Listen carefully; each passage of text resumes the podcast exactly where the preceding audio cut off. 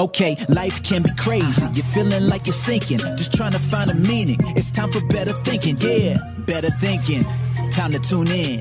Let's go. Welcome back to Better Thinking. My name's Nesh Nikolic, and my guest today is Paul Fitzgerald, who is the head of the School of Medicine and Psychology at the Australian National University. He is a qualified psychiatrist, has an MBBS degree, Masters of Psychological Medicine, and Research PhD from Monash University. Paul has conducted an extensive range of more than 20 clinical trials, especially focused on the development of novel brain stimulation treatment options, including repetitive transcranial magnetic stimulation for patients with depression, schizophrenia, obsessive compulsive disorder, PTSD, autism, and Alzheimer's disease. He has had continual NHMRC grant support for over 20 years and over 10 million in research support in the last five years. Paul has published several books, over 500 journal articles, and been cited over 20,000 times. Paul has established multiple clinical RTMS services, founded several devices and clinical service companies, and the first RTMS training program in Australia. Paul led the national application to the Department of Health at the federal level, uh, federal government level, and this resulted in Medicare funding $283 million in support for the first year of RTMS therapy for patients with depression in 2021. I deeply enjoyed this conversation with Paul as TMS is something that I have had very little understanding around, very little knowledge of, and it was absolutely wonderful and a pleasure to have Paul on the show to discuss all things TMS. Enjoy. Paul, a big thank you for coming onto the show today. You're most welcome. Look, I'm really interested to find out more about this this this space around TMS, transcranial magnetic um, stimulation. It's something that I know very little about. Uh, I certainly know about it. I've, I've, had plenty of clients come to me and, and, discuss it and how it's going and the like, uh, but I don't know anything about the research, the mechanisms at play, or at least the theories behind it. So I thought, what an amazing opportunity, and, and thank you for coming on so we can discuss this further. More than happy to talk about it. Maybe before we begin, I, I, can ask you how you got into this space. I know that you're a trained psychiatrist, but uh, how did you find, you know, your way um, into this area? It goes back a fair way. So I did my uh, psychiatry training in the 1990s, and I had um, I was fortunate enough to have an opportunity to spend the last year of my training um, in Toronto at the um, what was called the Centre for Addiction and Mental Health at the University of Toronto and I wasn't doing work with TMS. TMS was very much in its infancy um, during that time. But whilst I was in Toronto, the centre and my supervisor got a TMS machine. So um, I pretty much spent the last four or five months of that um, fellowship every Wednesday afternoon playing around, trying to work out how the machine worked. It wasn't really, we weren't really trying to develop ways of using it in a treatment context there were um, some interesting things that you can do with TMS in terms of investigating brain function. And my main area of interest at the time was thinking about what was going on um, in the brains of people with schizophrenia. And so that was the sort of focus of what we were trying to do. Um, so I got exposed to it. I understood, you know, what the sort of technology was. I came back to Melbourne and uh, where I was living after that and working in uh, mental health service there and wanted to continue with research. Um, and I sort of had two choices. There was the other work that I'd done in in um, Canada was with PET imaging. Um, and when I got back to Melbourne, there was only one PET scanner, I think, in the whole country, which was in Victoria, but it was about it was right on the other side of Melbourne. It was about from memory about three thousand dollars for a single PET scan, and um, it just seemed to be impossible to get a, a, a line of research up in that area where it just seemed more feasible to try to do work with TMS. So managed to sort of cobble together a little bit of money over time, some borrowed equipment, set up a facility, and sort of went really went from there. Again, mainly focused on trying to investigate brain function, but it was right at the um, the dying days of the um, Kennett government, and Jeff Kennett, um, you know, sort of later became well known for his role in establishing Beyond Blue. Um, I think had come back, not had sort of become in, enthused by the need to to um, to develop treatments or, or, or to expand knowledge around depression.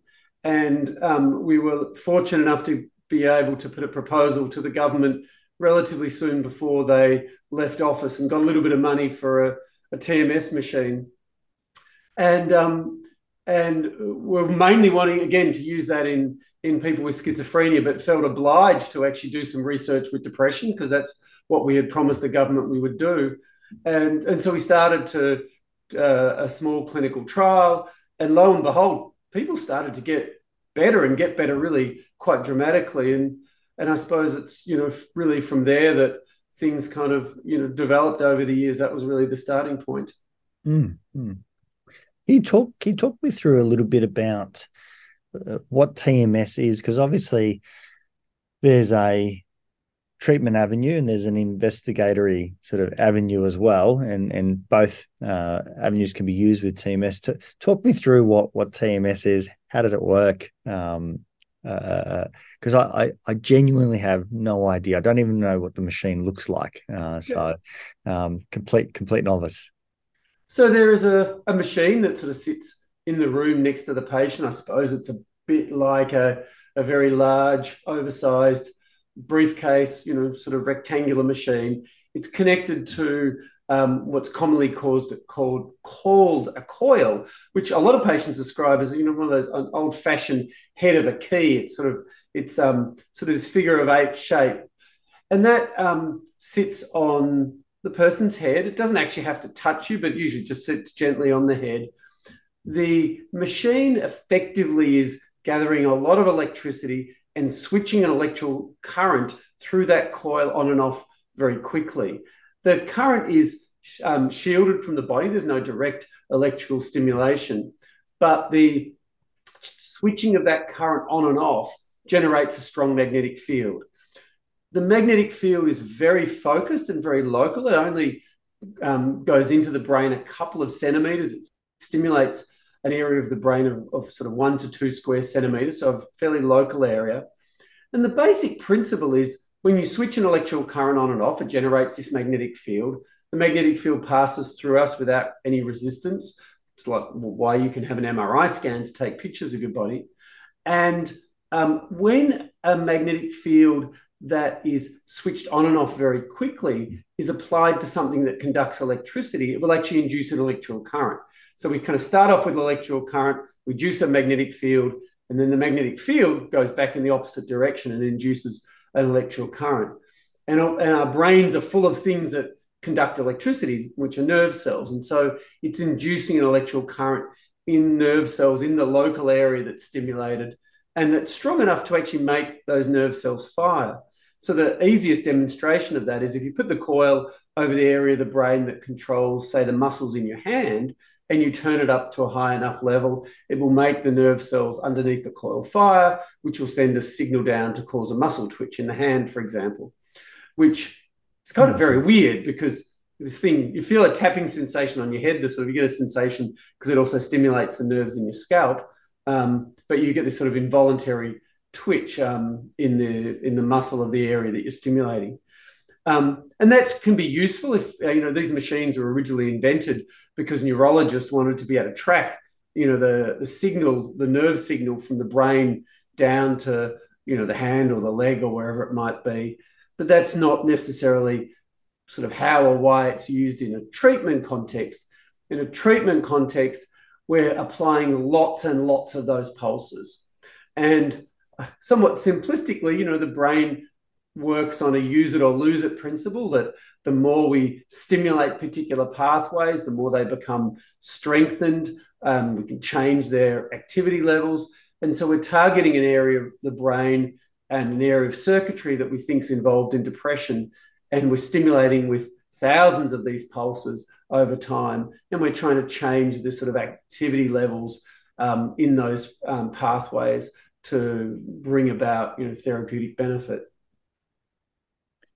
And and it's on that concept of use it or lose it. So if if, if the magnetic impulses or, or I suppose the, the, the the switching the on and off of the current, which creates the magnetic impulse, that localizes or is targeted at uh, uh, brain centers that are responsible for mood. I'm I'm assuming, or maybe behavior activation, or other other areas that uh, uh are generally associated with a desire to say if they are not being used very much by the person who's in a depressive state will that have a an effect to activate that whole system and and see some positive change in, in general is that kind of right yeah that's a reasonable summary so the, the main the most common target for tms treatment is what we call the left prefrontal cortex so the sort of frontal area of the brain on the left that was identified and originally targeted because early brain scanning studies tended to show that that area of the brain was underactive in people who were depressed. Now, um, and, and so that was combined with a type of TMS which seems to increase brain activity. So we've got an underactive area of the brain, a technique to increase brain activity. Let's put two and two together and see if that produces benefit. And fortunately, it did. We don't think as, I certainly don't think as um, that that is all of the mechanism of action. Because when we make um, a big bunch of nerve cells in these frontal areas of the brain fire, that area of the brain is very strongly connected to most of the other areas of the brain that are involved in depression. And it, depression is not caused by not having enough activity in your left frontal lobe. It's a complex network mm. of area. It, it, involves a complex network of areas of the brain, some of which are overactive, some of which are underactive. You know, some of the thinking and cognitive centers um, tend to be underactive. Some of the more emotional centers as part of those networks tend to be overactive.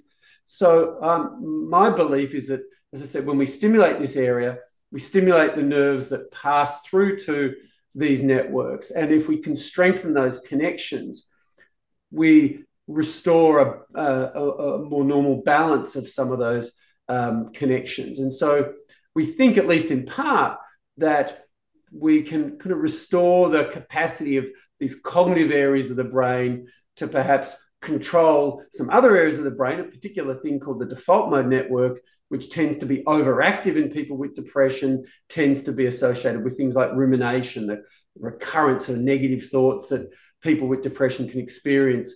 And it can perhaps help these executive or control parts of the brain switch off the default mode network and allow sort of more normal or more balanced sort of cognitive function to occur. Hmm. And when the treatment is being applied, uh, what is measured in terms of those where the electrical impulses go, or it's it's more measured about what uh, which area is being targeted? How how does that sort of work uh, as as the I suppose the the technician um, providing the, the, the the actual treatment. So this has uh, has evolved quite substantially over time. So we you know there's there's been a lot of research looking directly you know using various forms of neuroimaging at the effects of TMS, but the targeting itself the targeting itself started off really quite simplistically. It's very easy to work out. You know, if you, you're looking at someone's scalp and you want to know what is the bit of the brain underneath that you're wanting to target. It's not necessarily all that obvious exactly where you should put the coil. What one thing you can do really concretely is you can work out where the motor or the muscle area of the brain is because you'll get that muscle twitch if you've got the coil on that spot. And so the original um, idea was to localize that spot and then to measure a certain distance forward to try to get over the right area of the brain. Now that was good enough. It was certainly good enough to to um, to do trials that showed that TMS worked. However, if you do that and you have a you move the coil forward a sort of a fixed distance, it doesn't take head size into account. Some people have small heads, some people have big heads, and um, we learned over time that we needed the coil to be a little bit further forward and a little bit more lateral, a little bit more to the side than we were getting with that sort of method. And so we we actually did some studies going back to the late 90s where we would um, do brain MRI brain scans on people and then use those to localize the position of the coil using some sophisticated technology. And we found that that produced better um, better clinical outcomes. A lot of the more recent work has been done using functional imaging. So what you do, what we do under these circumstances is somebody goes into a scanner they just lie at rest in an MRI scanner, and the MRI scanner is tracking the blood, effectively the blood flow into areas of the brain. And that helps us to map sort of networks in the brain because areas of the brain that are communicating with one another a lot will tend to the blood flow will tend to kind of go up and down in in in sync in sync with one another and so we can kind of map those networks and try to establish where in the frontal cortex we really want to target. And that's given us a better idea of where we should put the coil, although we don't necessarily need to do brain scans in everybody before treatment. We can, we've got ways of sort of working out where the coil should sit. But then we're really reliant on um, patients' reports of how they feel. You know, the, the, the most important outcome of treatment is not what happens on a brain scan, is that, you know, it's whether somebody feels better or not. Hmm. And has it remained targeted at the left prefrontal cortex. That that that that's been the area that's identified and remained uh, as the target space um, ongoing, or has that also developed over time in terms of where? So that's still the primary target. Um, a lot of work that we did back going back quite some time now, and in fact, you know, right back to the early 2000s, showed that there was an alternate, which was actually to stimulate on the other side of the brain with a different sort of TMS, um, a type of TMS which actually reduces local activity. We, we were doing some brain imaging studies and we found that when patients were engaged in um, tasks, when they were actually doing something in the scanner rather than they were just lying there at rest, the right side of the brain tended to be overactive. So we de- we tested a type of TMS that would reduce brain activity. That worked just as well. Um, so that gave us two options. The right sided treatment tends to be a little bit better tolerated. You know, most patients tolerate TMS well, but there would be, you know, maybe three, four percent of patients who really struggle with left sided treatment. So right sided treatment became a good option for them. And then when we knew that both left and right worked, it was a pretty obvious question to say, well, what happens if we combine them and we do a sort of a type of bilateral treatment? And so we we showed that that worked as well. What somewhat surprisingly we couldn't find, we didn't find though, was that we had very much thought that the bilateral treatment would be better. Um, but we weren't able to show that. We, we it seemed that it would work to a greater degree in some people, whereas unilateral might work better in others, but it really seems to be rel- relatively equi- equivalent. So we can either treat people on the left, we can treat them on the right, or we can treat them sort of bilaterally, but they all seem to be pretty much pretty much the same. The only other really common, well, somewhat common variation now is a thing called deep TMS. So deep TMS is still targeted on the left, um, but it involves the use of a coil a sort of more complicated coil, really, that actually sits almost in a bucket that sits over the head. It's a bit like one of those machines you used to see in um, in movies, you know, 1960s American movies, where w- women would sit in a in a hair salon with these great big hair dryer things over their heads. Um, and it'll, it's got a sort of complex wi- set of coil windings that are, are, able to generate a magnetic field that goes somewhat deeper into the brain. Um, and so that's all used um, as well. It goes deeper, but it also stimulates a broader area across the cortical surface. And we're not really sure yet whether its benefit is because it goes deeper or just because it's you know stimulating a larger area of the brain in general. So um, I'd say there's really f- sort of four different sort of targeting or localization methods um, that are used. It's it's interesting that uh, so many different areas of the brain can be targeted and there's there's positive efficacy um, for all of those. That, that, that's fascinating to to see how obviously different parts of the brain um, and as you say, very very they're very complex in terms of how they are connected with every other part of of, of the brain in, in, in different ways. But that whether it's the left or the right or yeah potentially this the the, the deep TMS that there's efficacy for all all methods.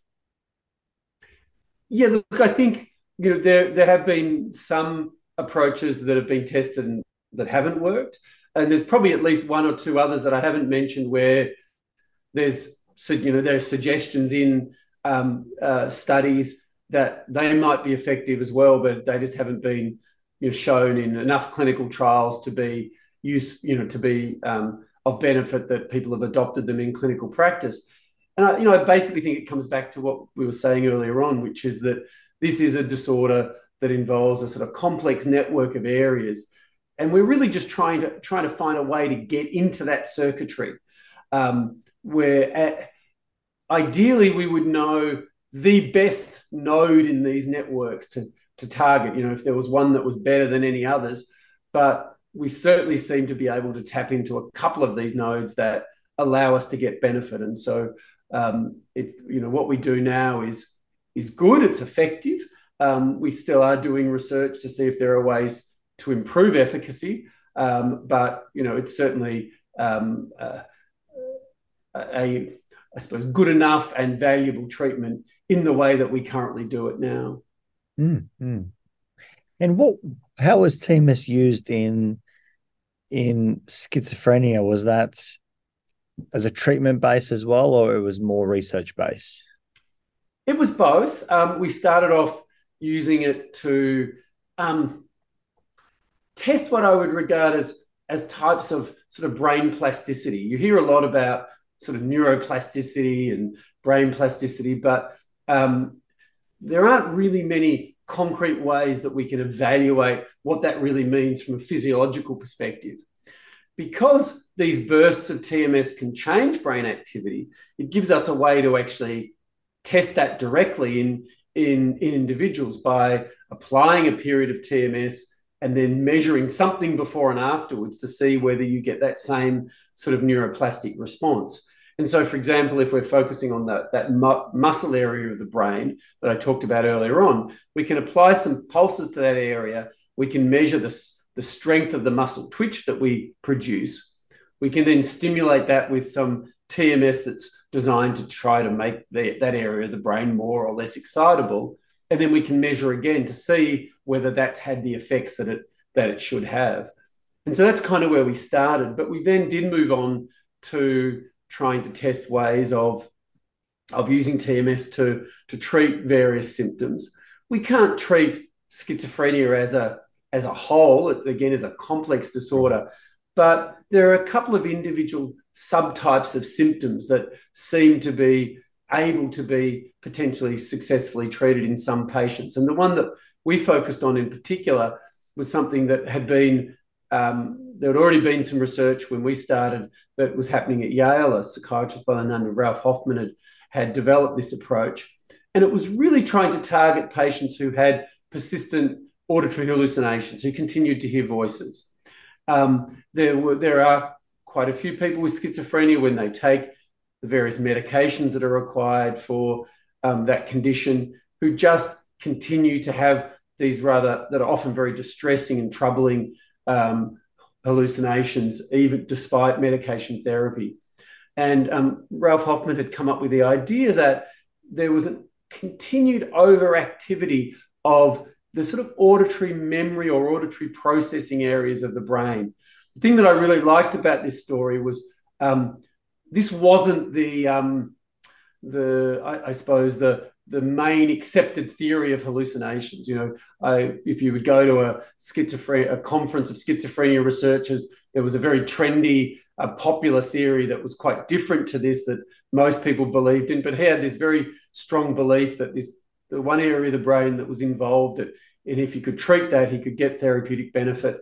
And he did an elegant number of studies at that uh, in, in the sort of late 90s, early 2000s and showed you could get therapeutic benefit. And so we became quite um, enthused by this and, and ran uh, some of these studies as well, and, and also used TMS in clinical practice um, and showed certainly that you could get some really meaningful clinical benefits. It didn't work for lots of patients, but the patients in whom it worked seemed to get really um, could get really quite dramatic benefits, um, which was you know, certainly something that um, you know can be very helpful for some patients. What was the other popular uh, theory at that time about uh, where auditory hallucinations come from? Yeah, look, it's it's still um, you know one of the the leading theories. So the the idea was that that you're misinterpreting inner speech. So inner speech is you know the constant narrative that we might have in our own brains as we're sort of talking to ourselves as we go through the day. You know when we're not necessarily talking to somebody else in the world, and that that inner speech is generated in areas of the brain more towards the front. In fact, potentially in areas of the brain associated with generating external speech. When I'm talking to you, I'm particularly activating an area in the frontal lobe known as Broca's area in the inferior frontal gyrus. Um, and that when we're when our brains are functioning normally, there's a signal that kind of goes back to the hearing or the hearing processing areas of our brain to tell us that that's me.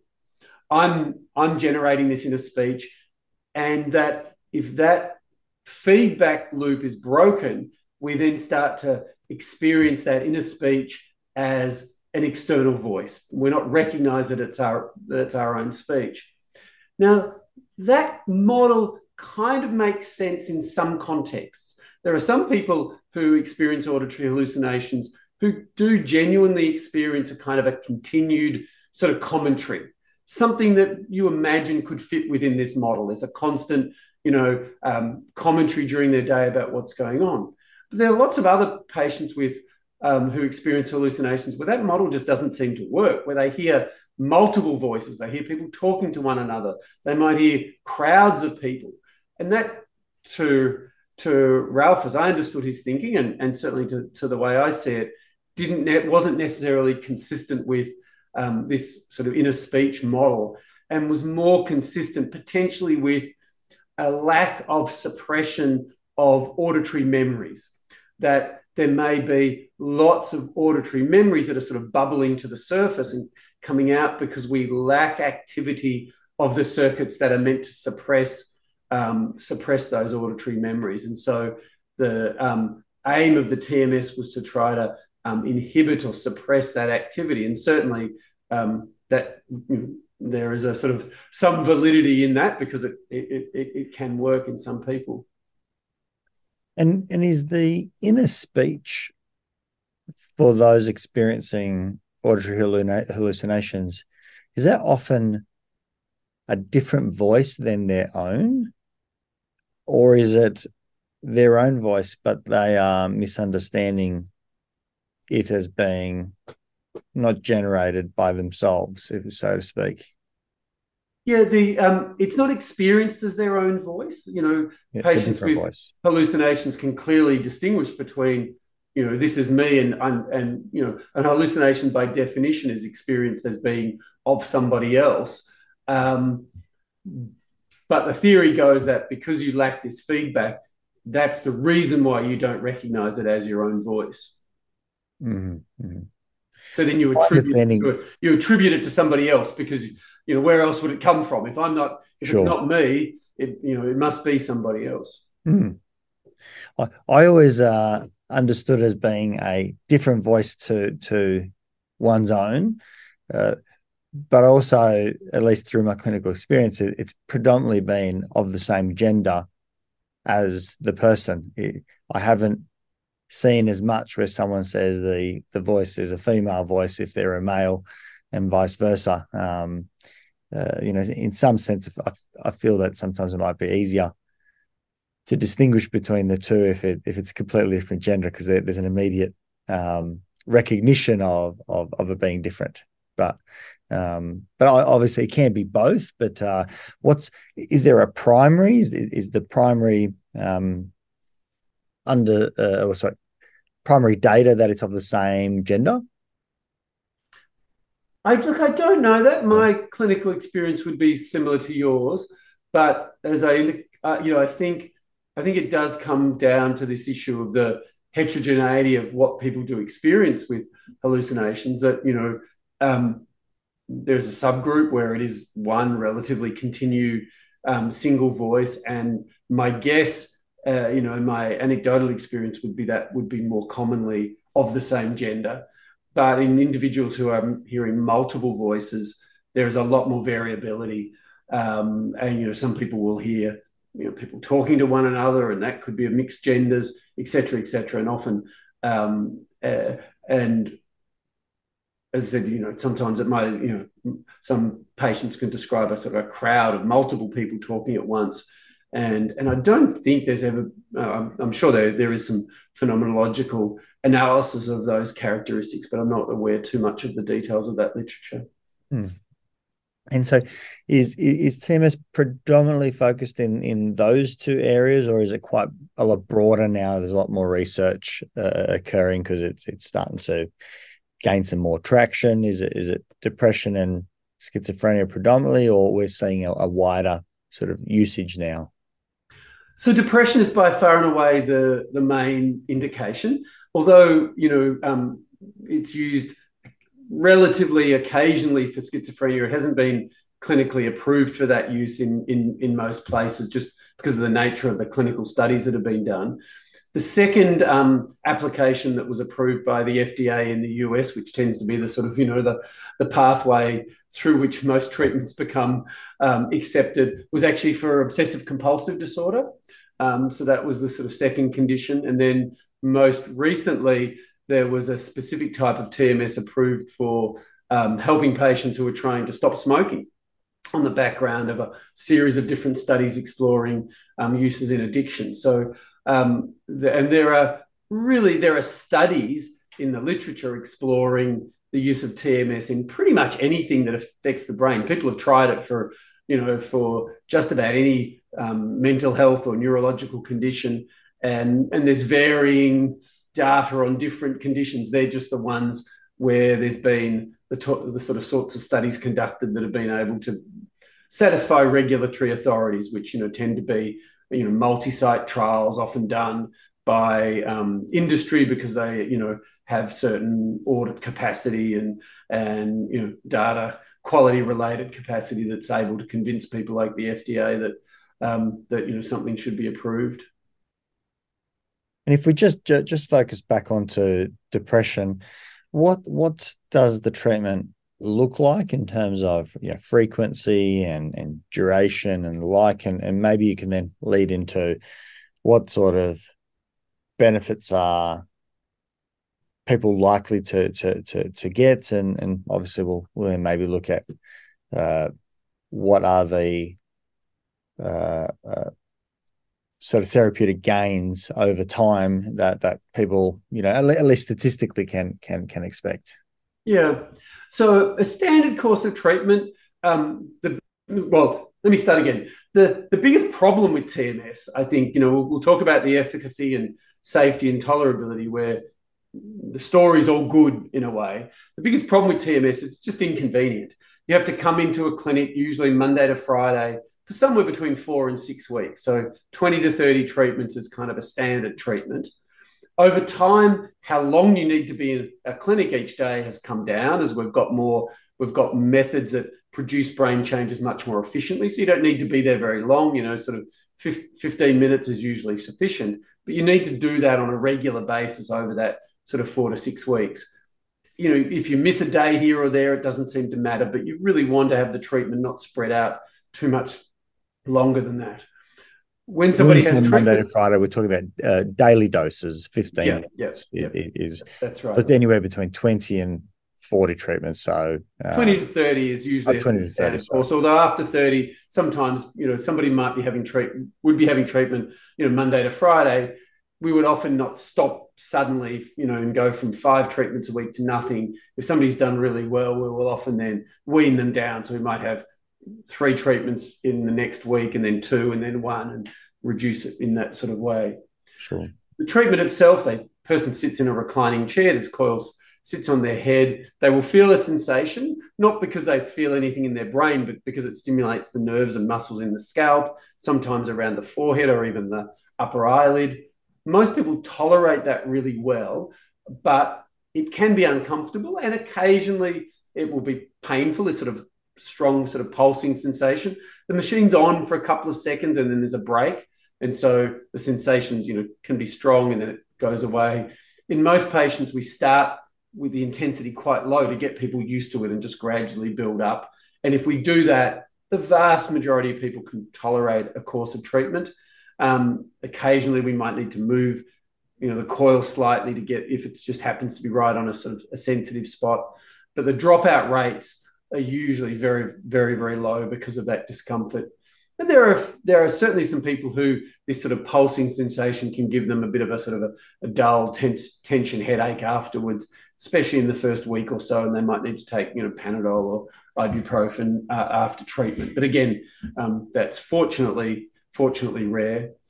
If it's going to work, most people don't experience anything straight away. It takes you know usually a week and a half, maybe two weeks before they're really starting to notice something, and then it will just gradually improve across the course of the treatment.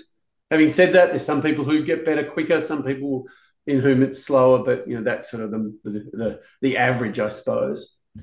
And in terms of overall efficacy, in terms of what we really expect, is that we would expect that around half the patients we treat are going to get a really good response. Um, maybe another 15, 20% of patients will get some benefit without it necessarily being life changing. And there'll be about a third of patients in whom it doesn't really um, doesn't really work for. And it probably it, it's probably worth just talking a little bit about the patients who are having this treatment. This is tending to be offered to patients who've tried other things first. So um, the standard approval in Australia for TMS is that it gets used in patients who've tried at least two um, antidepressant medications um, of different sorts and or some form of uh, psychological treatment. In reality, that's a good patient group um, to treat, you know, um, but we will often see patients who've had five, six, sometimes 10 or even more medications. And, and it tends to work across that spectrum. But like anything, the earlier, the better.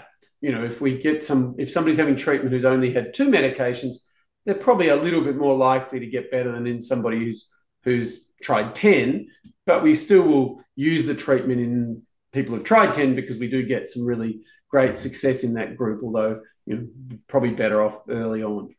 And, as I said, we're, we're likely to be looking at sort of about a you know 45, 50, 55% response rate in that group. To compare that to medication, if you were to take a third, say you've, you've had two medications, you haven't got better.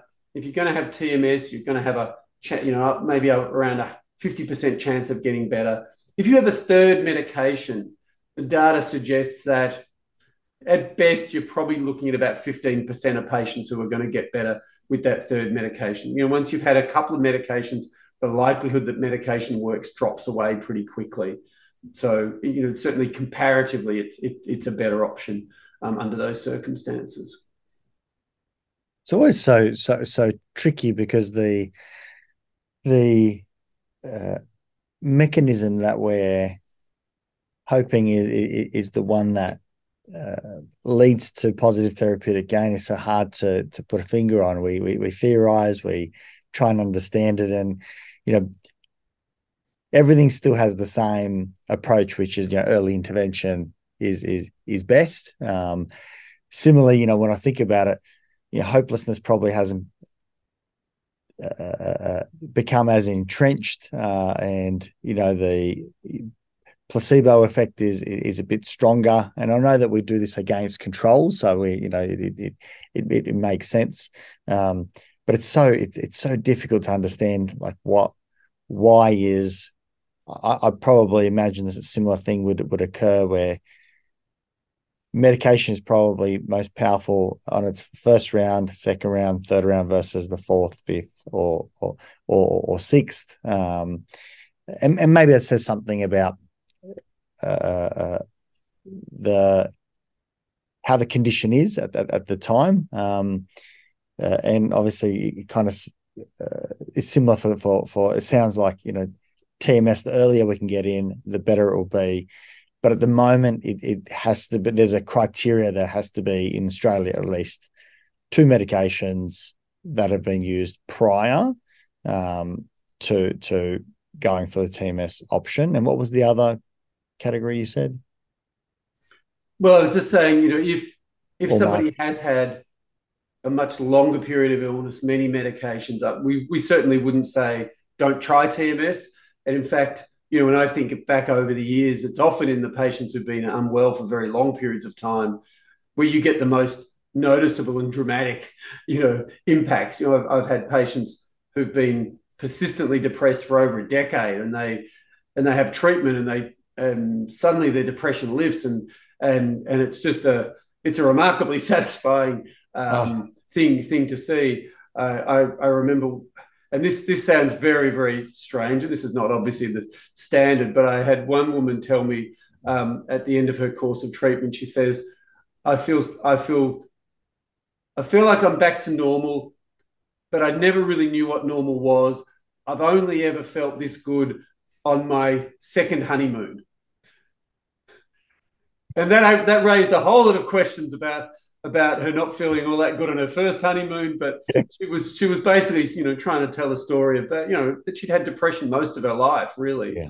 and only you know relatively limited periods where she'd been able to feel good, and and TMS lifted her out of that, and she was able to have sustained sustained benefit. The biggest challenge with TMS from a practical perspective, as I said, it's you know it's inconvenient to have a course of treatment. Mm. It is like all treatments that we have; it's not curative and, and I think it's it's important to say that. And so the challenge really then is okay, if TMS works well, what do we do after that? How do we make sure people stay well for as long as they possibly can? And I fundamentally believe that you know depression is not just a physical illness; it's a complex interaction of our social circumstances, our, so, our psychological makeup, you know, the experiences that we've had during our lives. And so when someone gets better with TMS, um, we can use TMS on a less regular basis to help keep them well. If you have, you know, if you have one treatment a week or one treatment a fortnight, that can really help.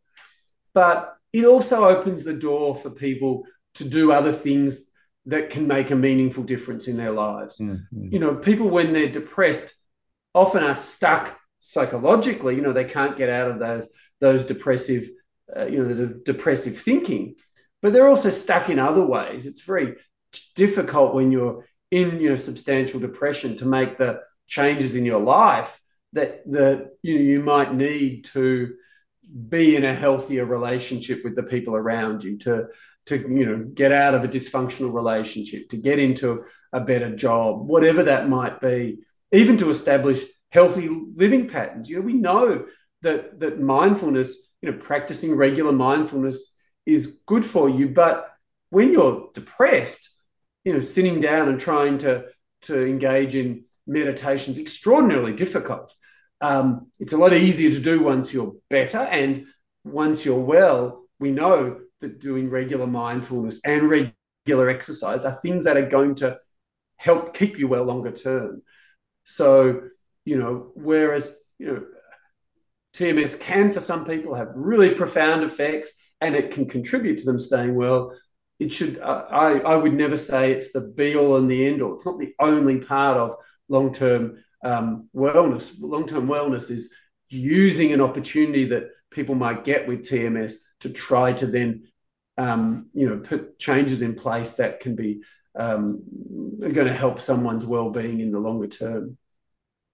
I think it's important because there's, as as a consumer of of any health product, most people will naturally just move to that model of it's supposed to cure, it's supposed to fix, it's supposed to, you know, it becomes that symptom removal uh, or symptom reduction rather than an aid, uh, and and in there becomes part of part of the problem where, you know, I've seen yeah, way too many times, whether it's even in my practice or, or for example, with introduction of medication, someone will say it worked, and then know the next time they say it didn't work. You know, and and I know even in my clinical practice, the moment that a client says it worked, I cringe, you know, uh, at least internally, because I, I know that that's not what we're trying to do. We're, we're trying to improve function, not symptom reduction, because, you know, th- there is no medication that says,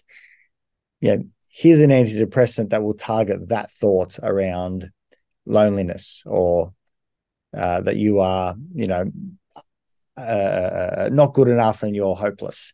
Um, there's no medication that does that. And, and, and similarly, I don't imagine that TMS claims to to, to do anything um, of a similar nature. We're trying to do uh, uh, some sort of functional improvement rather than being targeted at specifically being able to achieve anything in in, in particular because it, it cannot claim that um, it, it's just impossible to have any chemical that targets a specific thoughts you know or a, a specific feeling ongoing ongoing. Might might temporarily, but uh, like like everything, it, it it's um, going to have a uh, either a tolerance that will build up, or um, it just can't be applied over and over and over again. Um, you, you, mentioned that TMS uh, might need to be adjusted in terms of how it can be tolerated. Is, is that 15 minute mark the most regular? Does that sort of dial up uh, for some patients? Does it dial down for for others? Is it usually on a daily basis for that six to four weeks? How would that assessment sort of take place? Yeah, so um, the way we do TMS has changed over time. So the forms of stimulation that target the left side of the brain uh, have dramatically decreased in the amount of time it takes to actually administer the treatment. So when I first started, we, we had protocols that would last about 40 minutes. That came down gradually to 20 minutes. And then the dramatic change has been the introduction of a thing called theta burst stimulation, which is a more complex pattern of, of pulses that was originally shown in sort of neuroscience experiments to have more potent effects on, on, the, on nerve cells and their plasticity. And a standard theta burst stimulation treatment the actual application of the pulses only takes three minutes. You know, you're in, it takes you 15 minutes to come in and get things set up and so forth. But the treatment is very brief itself. Now, you're getting lots of pulses during that three minutes. And so it can be fairly intense. And as I said, there are some people who struggle to tolerate that. Worst case scenario is if somebody really struggles with left sided treatment, is we'll, we'll occasionally, I'm talking to maybe one or two people out of every hundred, we'll switch them to right sided treatment because the way treatment's done on the right is pretty much tolerated by everybody. It's a bit slower. It takes 15 to 20 minutes to do, but they're just getting one pulse every second. It's like it's like a clock ticking. And most, and really, uh, you know, people tolerate that pretty much universally.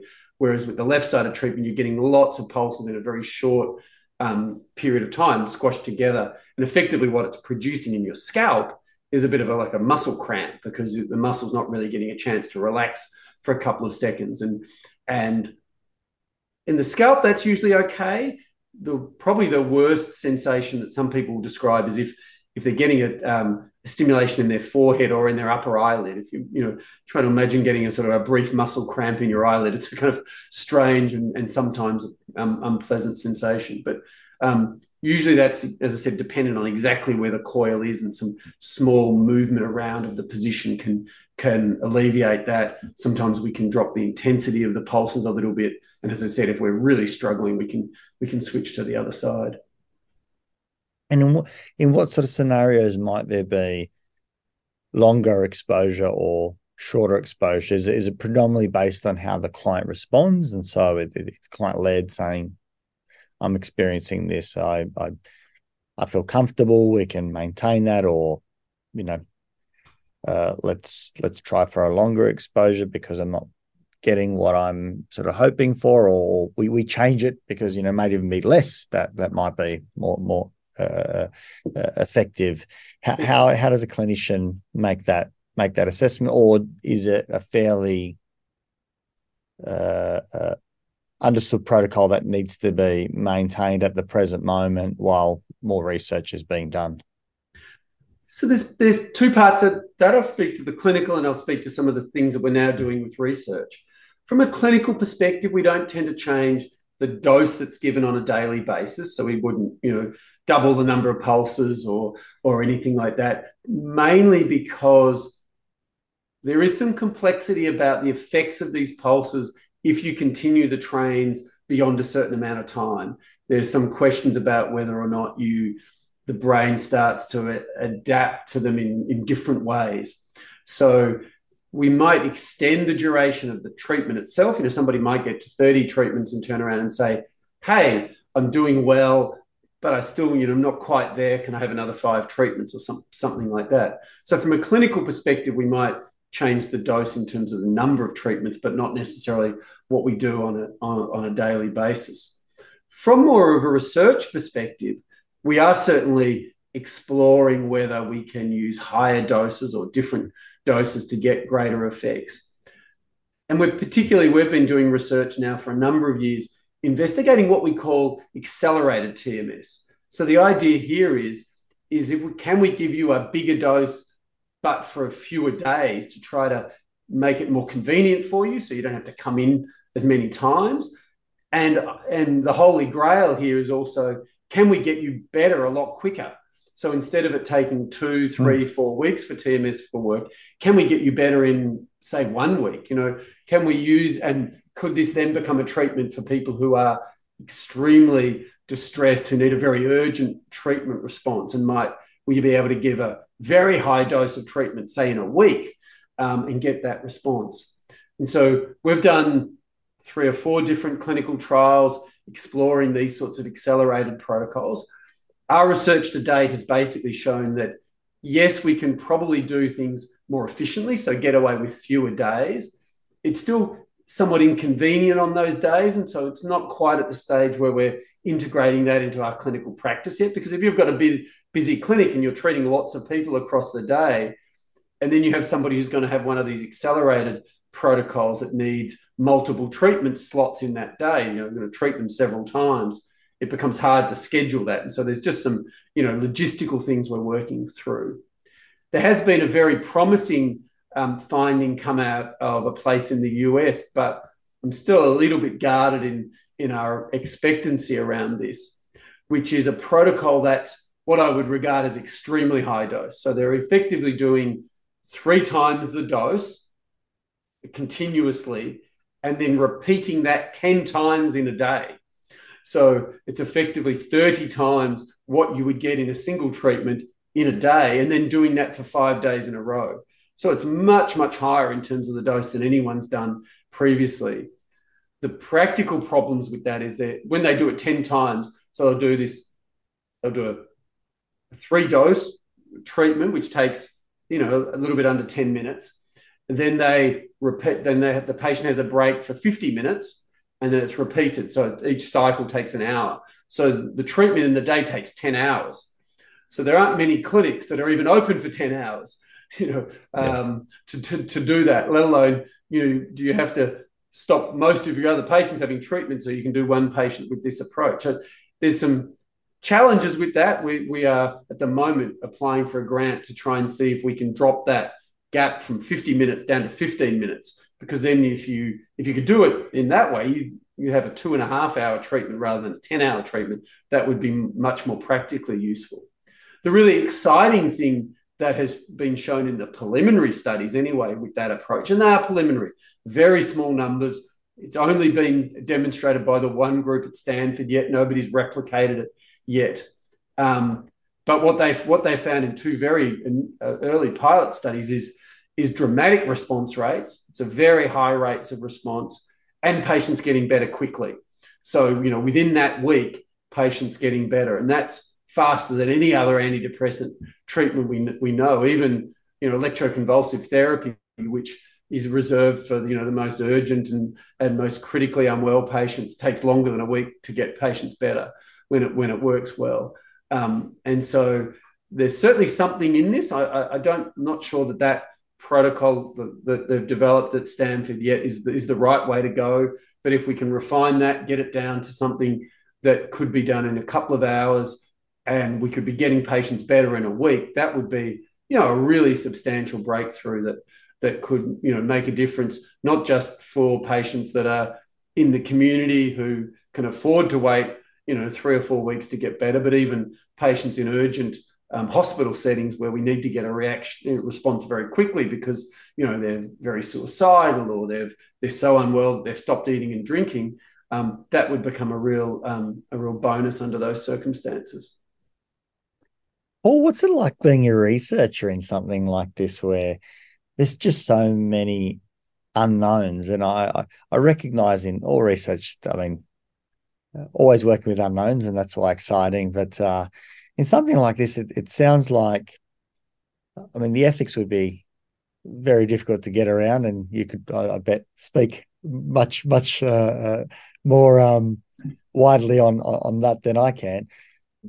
But I imagine there's so much opportunity to to look at, you know, what would be the ideal framework if it did work, and then obviously taking a shot at it. it it's kind of hard because as a starting point, it might sound scary that it's three times the regular dosage. And I don't know any of the medical sort of sort of sort of space. Um, but one day that might be adopted and kind of not be something that anyone's concerned about.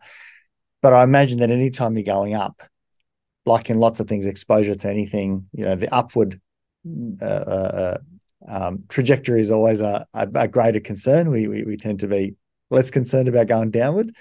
Um, but what's it like sort of thinking about and imagining how how could this one day be applied in in in the sort of mainstream because uh, there's there's opportunity to to do this trying to also consider how does it hit the ground you know like going out and yeah. doing doing you know 15 minutes daily um, you know for six weeks is is a, is a very difficult commitment for a lot of people. It's also very time, uh, you know, labor intensive. You've got to go out and train a whole lot of people. And it's not 15 minutes. It's actually by the time they get in and register and sort of set them all up and hook them up, etc., et cetera, et cetera. I don't know what the turnaround is, but you know, might be half an hour, might be 45 minutes, might be an hour for for, for that treatment. Um, but what's it like sort of thinking what are the applications and and and how how can we bring this into a if something hits the ground a little bit more uh, amenably for for how a practice works or how a hospital works, etc. Yeah, look, it's a it's a it's a really good question. Um, I'll just go back to the one of the things you said right at the, at the start of the question, which was around um, your dose increasing over time, and we've kind of been fortunate in some ways, um, although it's been frustrating in others that the the pathway of development of TMS has been a very long and and and and somewhat incremental one. So if you look at the dose that was used back in the late 1990s, it was tiny compared to what we're using now, but that wasn't an overnight change. You know, we gradually increased the number of pulses, the intensity, and gradually saw that things were safe over time. But there have been some very big steps along the way, and, and this one that I just was describing before is potentially one of those large steps.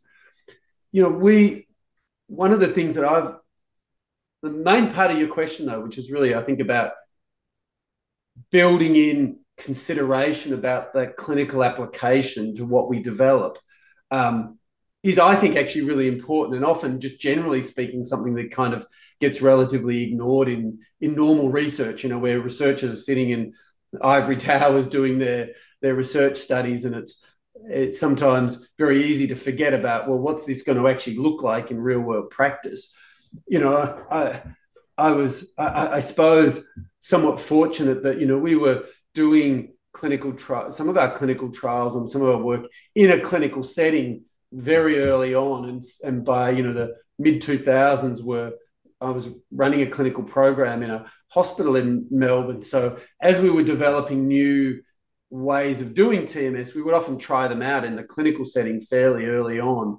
And I think that that shaped the way that I viewed viewed this, which was always that if you're going to do something in a research setting or in a clinical trial, you, you need to know that this is going to be useful useful in the future. Otherwise, you're just wasting you're wasting your time, but you're also what uh, I think even more importantly, wasting the time of the patients who are giving up their time to participate in that research. And so you you need to have at least thought ahead towards what some of those mechanisms mm. might be. So at the moment, we're just about to start a new clinical trial here at, at ANU where we we are testing a very different technological innovation. You know, there's been a lot of technological innovation over the years about targeting, and I, we talked about that right at the start. But one thing that, that there's been very little technological innovation around is about individualizing the frequency of the pulses themselves. So there's a pattern to the pulses that we apply. They're applied at specific frequencies. And the language of the brain is in many ways um, what we call frequencies of oscillations. That the ways different areas of the brain talk to one another is by um, activity in those areas of the brain um, interacting at particular frequencies of, of, the firing of nerve cells. So, um, two parts of the brain where we know that they're talking to one another because the nerve cells are firing at the same frequency.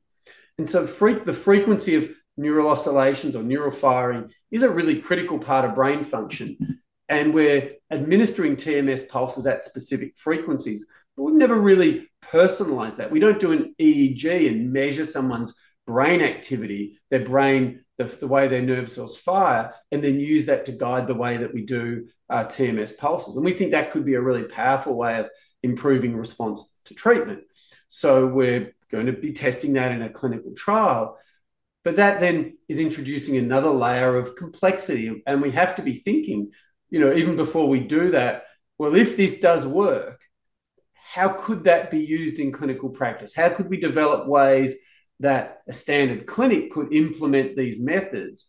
Um, because if it's too technically sophisticated, nobody's going to be able to do it, or there's going to be too much margin for error. So, you know, so one of my uh, the people who works in my team over time has worked on methods to to take the EEG signal and effectively just to clean it so it can be analyzed automatically. You know, five, ten years ago when we were doing EEG studies, you know, we would have a PhD student doing an EEG study and they would go and sit somebody in a in a chair and put these EEG caps on with these electrodes, record their brain activity. They would then have to go and spend several hours manually going through these EEG traces and removing things like if somebody blinked when the recording was happening, just the muscle activity from the blinking would cause a big artifact on the EEG trace. And they would manually go through and have to cut these, these eye blinks out. And they would, they would literally spend hours for every subject. It was very tedious work. And so um, one of our team members has gone through and developed um, automatic algorithms that can just take the EEG data and clean it and process it and, and test it that's reliable. You don't lose anything meaningful from the signal. So that we're starting to think about okay, if this approach works, could we develop a fully automated system that patient could come into the doctor's office, put a cap on, data would be recorded, it would be processed, and it would automatically generate a signal for the TMS machine to know, you know, what frequency do we need to apply. If we can't do that, we might as well not do the clinical trial in the first place because we're not going to be able to actually implement it if our new, you know, new way of doing things turns out to be better. There's no point of being better if if, if it can't work in in the real world. Yeah, it's such a a balance and a tension between designing protocols and being informed by previous data and clinical knowledge with what could potentially land in the real world. And and and not only that how does a community respond to what we think uh, this new protocol might look like? You know it, it's so fascinating. I, I always think about the iter- iterative process of running a you know a psychology practice so many thousands of changes have gone into trying to set it up in its current form as you know i'm sure your your uh, faculty has has done for for many many decades trying to just do the simplest of things. And it's hard to predict how something will be received you know and and that in and in of itself is so psychologically driven where you know we can we can dismiss something thinking that it won't be received or go oh this would be fantastic and and put in so much research only that there's some sort of uh, uh, uh, challenge that happens on the on the ground that that it's it's unforeseeable. But we're trying to kind of think so far ahead of going how is this going to be received by whether it's the clinic or the clients? You know how do, how does making how does empowering a client add value or subtract value when they can say as to potentially you know how a dose might might look you know does it remove the trust in the therapy or or does it actually improve the trust in the therapy and say it's more individualized to me? It's these are just completely unknown um, and, the, and, the, technology is really in, in some ways it's I don't know if the right word's dangerous but you know I, I have cons- I have real concerns that um, it's possible to sell these sorts of technology these sorts of treatments based on the technology you know, in ways that can be really misleading. You know, there are there are already examples of clinics out there, you know, promoting their forms of TMS as being better or because they're high tech, because they are using imaging or they are using EEG in ways that are just not supported by real world evidence.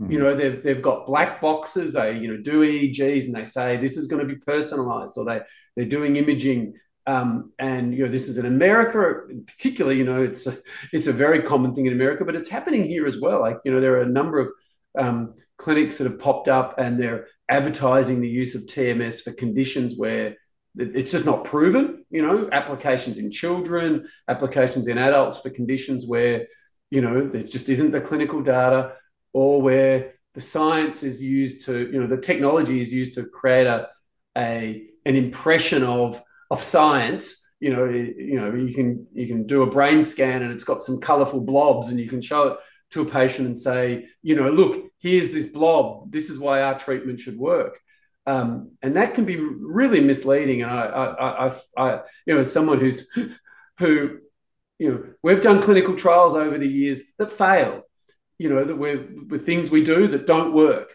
I almost actually think that it's uh, you know that if you do research and things don't fail, there's something wrong because not everything you you know you try to test will, will work. There'll be you know one treatment shouldn't work for everything, um, or it shouldn't work good for everybody. You know, um, and so uh, you know I think there's a real danger that that that we find the right balance between making sure that we genuinely test things in comprehensive research and evaluate it, but then also present it to people in a way that um, is honest and straightforward. But again, also, you know, we we we shouldn't be um, trying to convince anybody that these things are miraculous cures. That they're that you know this is everything. TMS, like any technology, if you know any technology that's good, is going to be part of the solution. It, it, it fits part of their journey. You know, um, recovery from depression is a journey. This might unstick you, but it's not going to solve the social problems. It's not going to solve your economic problems. It might help you get to a point where you can start working again, and that's wonderful. It might get you to a point where you can start to reevaluate what your relationships are, um, and so forth. But it's not everything, and and and technology is often presented, you know, as this sort of miraculous solution, and and I think that's really dangerous and something we have to guard against it's it's a problem in psychology because any anytime there's any intervention naturally the hope is of positive change and psychology appreciates as as psychiatry does as well is that hope needs to be moderated. Otherwise it can be problematic as well. If someone is you know high with hope um, you know there's going to be a high opportunity for for uh, disappointment. Similarly you don't want to have no hope because then you won't try it. I mean that that that in essence is is what you know learned hopelessness can can look like by um, uh, uh, Seligman that we've all all understood and learned. It, it's that balance, but yeah, as you say, there aren't always um, uh, the same insights by all the organisations that they can sell it in a um, in a more curative way, and that, I suppose that, that that's why AHPRA is around and regulation and the like. But uh, it's hard because the choice of language can can be very grey and and and people are desperate for for some sort of improvement for their loved ones, for themselves. And anytime intervention comes in, it, it, it's very, very, um, very much something that hope you know builds around. Mm. Where would you, um, uh, where where would you say is a good place to to start for people who you know are listening to this and and thinking about TMS as potentially being an option for them or a loved one? Where can they find out more? What would you know? What are reputable places to consider? Um, uh, uh, you know, researching, going to, speaking to to clinicians about that that you've at least that you know of. So there, there is good information um, out there. The um, the Royal Australian New Zealand College of Psychiatrists has um, a variety of information sources that are accessible through their website. There is a thing called the Clinical TMS Society, which is a predominantly American, but is an international society that produces some very good information for patients. That's the Clinical TMS Society, CTMSS. Um, and, and and there are lots of other sources. There's some. I've got some general links and things on my website, which is paulbfitzgerald.com. Um, people are welcome to come and have a look at the TMS information there. Um, it can be challenging in talking to clinicians about TMS because even though it's been around for quite a long time, there's still a lot of ignorance um, around about TMS, um, and so often it requires patients to do their own um, to, to do their own research. Um, the other the, the clinical service that I'm associated with, which is the um, Monarch, M O N A R C H, Monarch Mental Health Group. We've got some hopefully very um, accurate and, and useful um, information on our website as well. And that's also can be found through uh, TMS Clinics Australia. So if people um, follow any of those information sources, there's certainly plenty of good, reputable information out there. And as I said, you know, there's been 50, 60, 70 different clinical trials evaluating the use of TMS. We know a lot um, you know, there are still gaps and we're still working on it, but there's certainly lots of good information out there for patients. And what are some of the myths that that you would uh, like to dispel that that you commonly hear? You know, whether it's from clinicians, whether it's from from from clients. I mean, there are naturally you know concerns that people bring to the table. What are some of the common myths that that would be you know useful for people to know um, or, or to have information around when considering you know TMS? Look, probably the biggest one is the biggest concern often patients have is is a, you know understandable confusion about where TMS sits in terms of electroconvulsive therapy. You know, most people have heard of ECT um, and are quite anxious about ECT. You know, ECT is a very can be a very effective treatment, but there are you know lots of issues with having to have a general anaesthetic and some of the side effects. Um, and so it's important for people to realize TMS is just a very, very different sort of treatment. There's no general anesthetic. You're coming into a, a, a clinic, you know, that could be just in, you know, in, in the local shopping mall or your local um, uh, uh, practice very clo- close to where you live. Um, you're not asleep. You're awake throughout the procedure. There's no anesthetic. And perhaps most importantly, um, there's no adverse effects of TMS on memory you know, people might have heard that ECT can produce memory impairment. In fact, TMS is quite the opposite. If anything, it tends to be pro or good for your sort of general brain function and memory. So much so now that we're actually doing clinical trials testing the use of TMS in people with memory problems like Alzheimer's disease. And we've got preliminary data to suggest that TMS can actually improve memory in, in people with Alzheimer's disease. So that's um, a, you know a, a, really important um, aspect, and probably the biggest concern that that patients have when they're when they're coming to us. It's uh, it's a scary one for many because anytime you start looking at the brain, and obviously we've yeah. all seen the footage, um, you know, the Hollywood footage for for you know ICT um, in particular. Um, that uh, uh, sorry ECT. My apologies. Um, uh, that you know were very frightening and obviously early days in something like that you know look, looked quite quite um frightening um uh, and so you know it, it, it, it's something that naturally is, is of concern um i mean there are people well you know there, there's lots of people out there that that even are concerned about any type of exposure you know whether it's chemicals radio frequencies mobile phones there's all sorts of things that that that uh, uh, I think you know healthy skepticism is is, is important, um, and you know hence reaching out out to you to try and understand. Hey, you know what? What is TMS? I don't know anything about it, and and and um, trying to uh, educate myself, find out a little bit more, uh, and also hear from someone who does the research and and and has, has used it in practice versus someone you know hearing it only from their clients. Um, you know, the, you don't get any any uh, of the other side uh, to it, but it, it, it's lovely to, to talk to you today and, and find out so much so much more about it. What are your hopes for TMS for the future? What where do you um, see it going? You know, what's what's what's uh, the next step that that you uh, see that TMS will will uh, achieve? You know, you're obviously in the in, in the space. There are breakthroughs that everyone's hoping for. Where do you see it sort of going in the next, say, five to 10 years? So I think there's, to my mind, there's probably three or maybe four different answers to that question, um, all of which um, I'm enthused about and excited about. You know, we've touched on one or two of those already. You know, one is about trying to come up with some of these more efficient and and um, potentially, you know, very quick to work forms of TMS. Um, related to that is by increasing the degree to which we personalize the treatment, we can get better clinical outcomes. You know, our ultimate goal there is that you know using potentially imaging and EEG, we could come up with something that's just highly personalized and and therefore very very effective. And that's what we'll be testing in this new study starting in the next month or so here.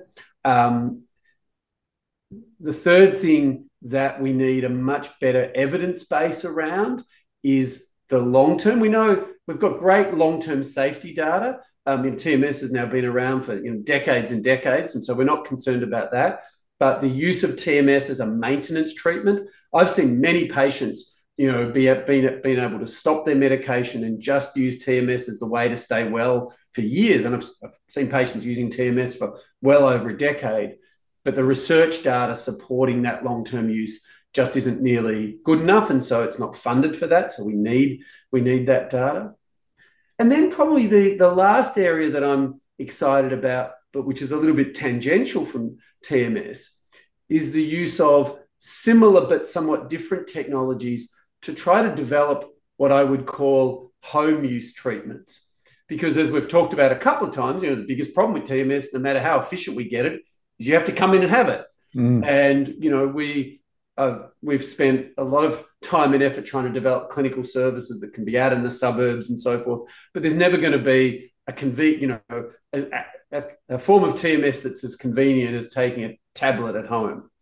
And so the version of TMS, I suppose, that takes us close, much closer to that is can we develop a device that somebody could use at home in the comfort of their own lounge room or bedroom that would produce similar benefits. And that would one be obviously much more efficient, cheaper, accessible to people in a variety of areas, including in rural and remote settings, and also potentially something that's much more convenient for the longer term. Um, I don't think it's, you know, people are, are trying to build very small TMS machines to give people to take home. I don't think that's a solution. I think, and, and I think the solution is going to be similar but different technologies. There's a thing called transcranial direct current stimulation, which is very small box, simple electrodes, seems to produce depression benefits, but I, I think the effects aren't nearly as strong as with TMS. We're really focusing our research on a third type of technology, a thing called transcranial alternating current stimulation, which again can be administered through a very small portable device, some simple electrodes on the head, and it uses what it sounds like it's an alternating current. It goes back and forth like a TMS pulse does. And we think, but we don't know yet because we haven't proven it, that we can develop a form of that that again is personalized, involves recording the brain function, and using that to develop a personalized stimulation signal. And we're hopeful that that is a way to potentially develop something that people in the future could use at home um, as you know a much cheaper, much more convenient alternative. but that's something very much for the future, and and we're you know relatively early on the on the journey of developing that form of technology. It's exciting to to, to hear about the research that's going on and and I'm always enthused and and and inspired not that I do any of that but just inspired in life um, that that there are other options that there are uh, new possibilities coming up and something like you know a home-based TMS machine you know alongside other many other uh, approaches is is exciting because it just adds another uh, another you know leg leg to the table that that makes it more stable. Um, and if it works for some, then fantastic. You know, uh, I I I think that um, trying to make all these things commercially viable is is you know also another great great challenge. And um, like many things that are absolutely uh, fantastic and founded in research it's still very difficult to actually get them to land um, and, and how that might look, even though everything, you know, from a conversational point of view, my, my brain's firing like, like mad. You know, in my mind, I'm like, yeah, and you could see your, your TMS clinician and they could download, you know, what you need onto your particular box. And so you could go out and have this tailored thing without needing to go get anything changed because technolo- technological advancement, et cetera, et cetera but the complexities, you know, it's easy to just say, you know, you can get so excited, but uh, you know, it's got to land, it's got to hit the ground, and and and um, you know, have you know all the the approvals and the like, so we don't have you know cowboys uh, running the show, so so to speak, um, and and potentially do harm uh, to, to to others. So. Um, Fantastic. Thank you so much, Paul, for for for your time. You've been incredibly generous, and and um, I hope that you continue to get plenty of funding. Uh, that uh, the, the, the school continues to to push for these things to, to understand how TMS can can be you know valuable in whatever form it is, whether it's the you know repetitive, whether it's the deep, um, you know, the alternating, the, the, the, the direct current. It, it, actually doesn't matter which one. It, it, the, the outcomes what everyone's looking for, and and uh, obviously safety as a you know, important um, uh, appreciation as well, so that it can have adoption rather than that that fear response. And I imagine fear is a big one at the moment. Um, that is always going to be challenging to, to, to overcome. But uh, yeah, thank you so much. I appreciate your time and appreciate your work. Um, and and and that that's for you and your colleagues as as well. Um, I don't think researchers often get enough get enough um, uh, cred for for the time and energy and effort they put in because you guys, you know, when it's when it's coupled with with practitioners. Uh, you know, are the backbone, uh, you know, guiding what we should all be you know considering and thinking and and and obviously you know practicing. So yeah thank you paul.